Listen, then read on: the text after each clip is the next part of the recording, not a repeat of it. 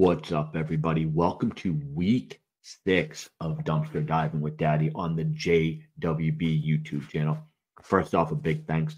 We're 1.97 thousand followers, trying to get to 2,500 by the end of the season. We're getting there. So I appreciate all of you that subscribed. If you haven't yet, we're going to hit the intro. You hit the subscribe button. We're going to come right back with some dumpster dives and some fades that are going to win you week six.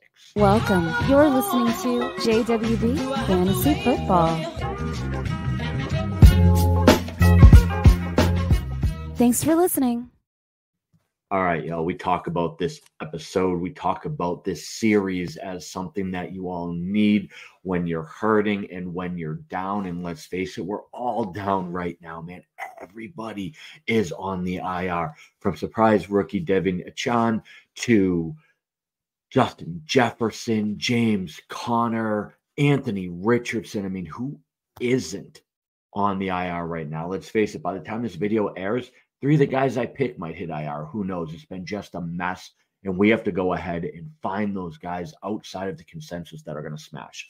So, first of all, for accountability, let's do a quick recap. We did hit one top 12 this week. Breece Hall, he was slated at running back 22 by ESPN, finished at running back three, two and one on the lineup because I told you to fade ETN. What a terrible call on that one, but still two and one there. Matthew Stafford just missed for us, came in at quarterback 14. Zay Flowers, unfortunately, wide receiver 25, did get 11 targets, looked good, had a couple big drops, but you know, wide receiver 25 isn't going to get it done. Didn't get in the end zone. And then Tyler Higbee, just an absolute disaster at one and two on the lineups and tight end 18 in what's a wasteland position.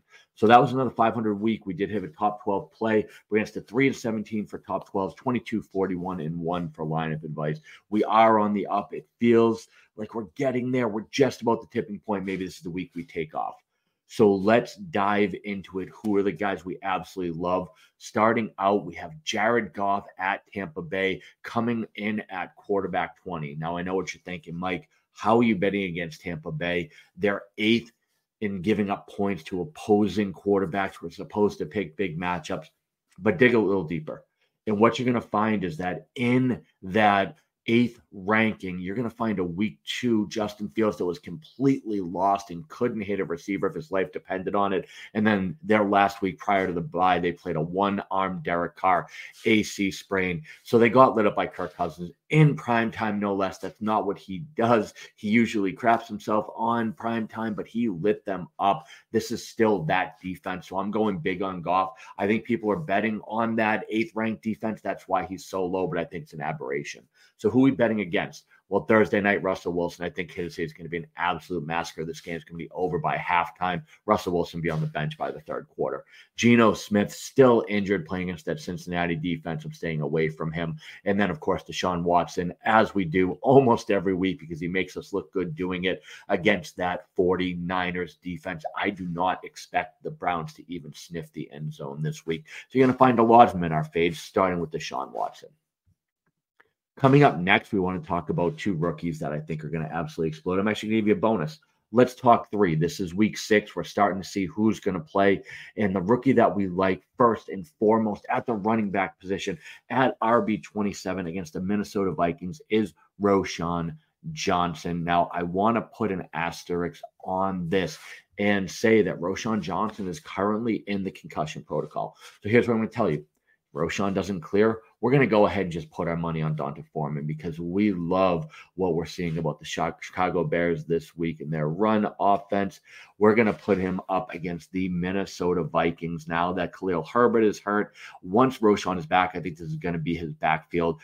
I mean, let's face it, D'Onta Foreman got as much action at the beginning of the season as I did at the beginning of my high school career. So that just, you know, if you knew me, that would be not much, honestly. So he has not touched the field.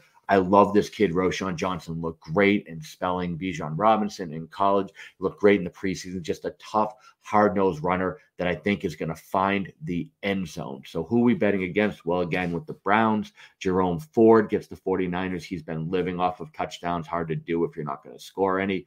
Rachaad White against that Detroit Lions front seven, and Joe Mixon against Seattle. Let's be honest with Joe Mixon, we know exactly what he is. You're going to get 15 carries for 68 yards. That's just what he's been doing for now a year and a half. If you're waiting on the old Joe Mixon, I think that guy is gone, and we've moved on to really more of a plotter.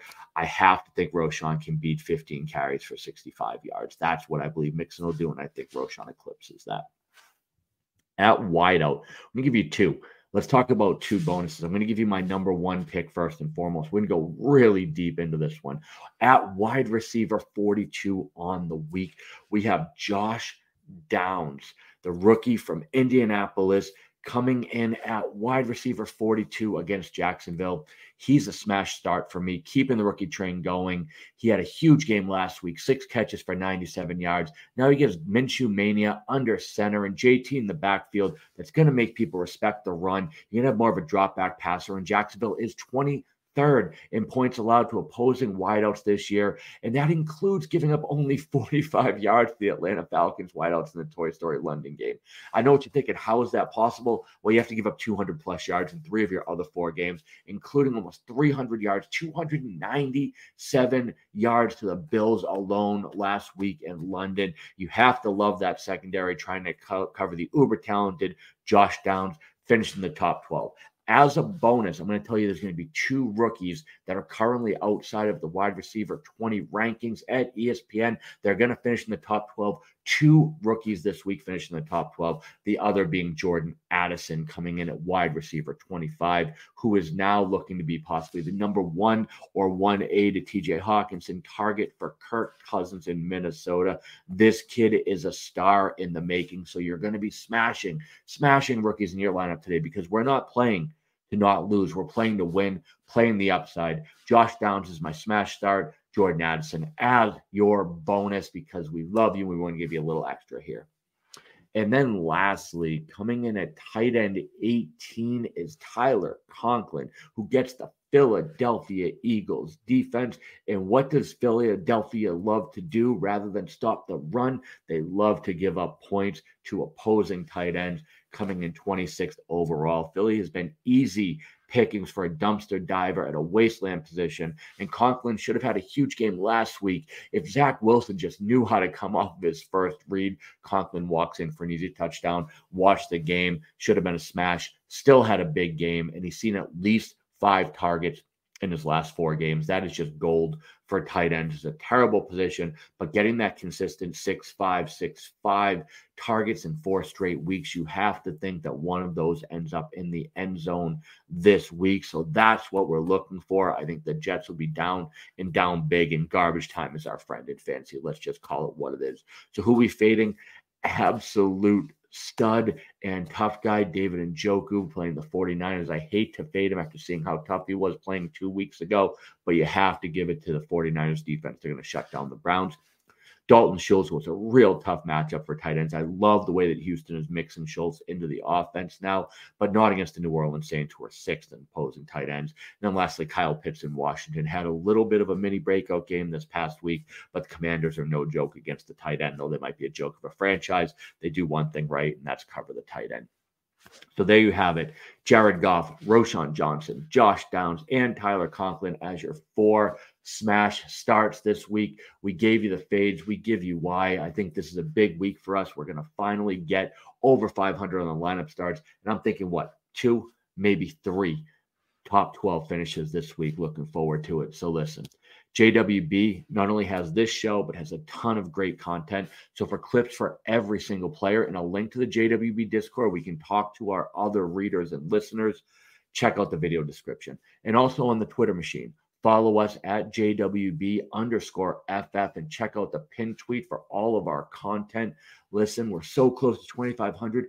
Thank you all for everyone that liked and subscribed. If you haven't yet, hope this is worth it for you to go ahead and click that button. We're looking to get to 2,500 by the end of the year. It's week six, and we're only about 500 away. So let's try to get us over the top early. Really appreciate y'all. Let's try to get some W's. Good luck, everybody.